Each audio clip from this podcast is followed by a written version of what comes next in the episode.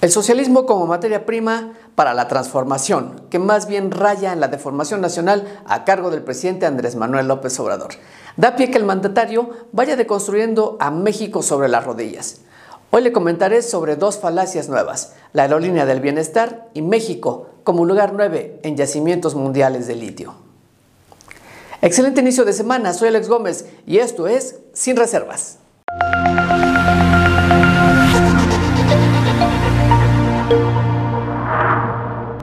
Te invito a que veas o escuches mi columna completa en los siguientes links de tu preferencia.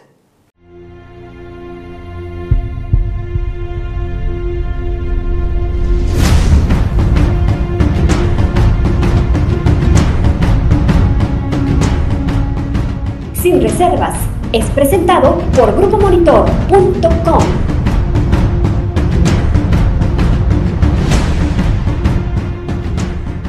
La agenda del Foro de Sao Paulo continúa su marcha en la que pretenden que México sea algo así como el Don Corleone de la mafia socialista y sus lugartenientes sean Cuba, Bolivia, Argentina, Venezuela, Brasil y Perú, entre otros. Desde los principios que tiene esta agenda está la de construir obras monumentales, no importa si están bien hechas o no. Lo importante es que sean magnificadas por sus propagandistas. Pero como les decía, ahora resulta que ya le vendieron la idea al presidente, un tal Salvador Álvarez, director de Altan Redes, para caminar, para echar a caminar o a volar la aerolínea del bienestar y que su centro de operaciones sea nada más y nada menos el no querido aeropuerto de Santa Lucía y que funcionaría inicialmente con vuelos nacionales. Dicen los simpatizantes del presidente que en solo nueve meses podría echar a andar el proyecto que se puede iniciar con una flota pequeña y expandirse hasta obtener 60 aeronaves en un plazo de 5 años. Soñar no cuesta nada, ¿verdad? Y en la 4T menos. En esta superestrategia para la central avionera, los trabajadores de Mexicana de Aviación jugarían un papel prioritario. Pero no, no necesariamente significa la renuncia a los juicios laborales o el fin del conflicto de la línea aérea que lleva 10 años sin volar.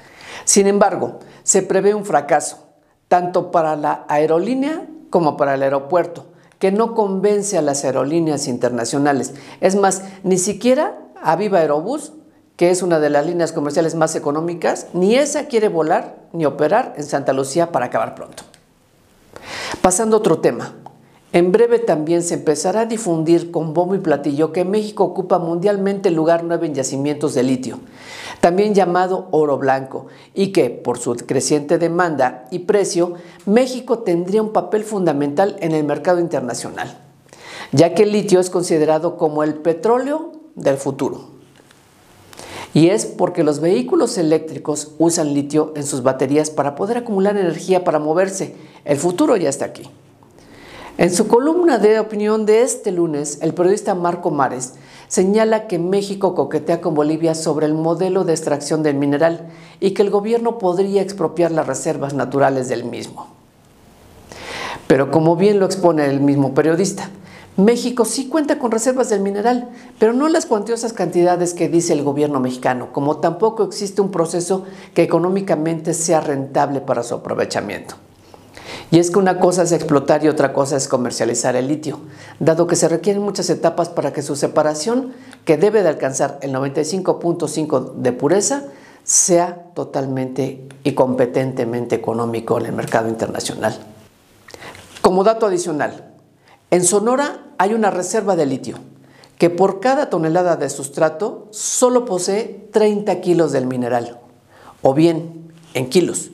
Por cada kilo de sustrato o tierra, pues solo se obtendrán 30 miserables gramos.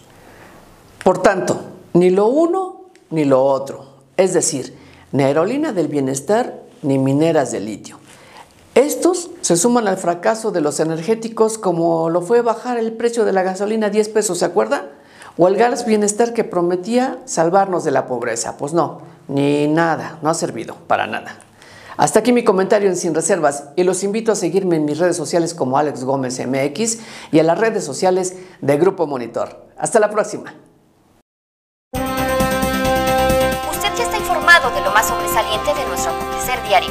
Lo demás viene detrás.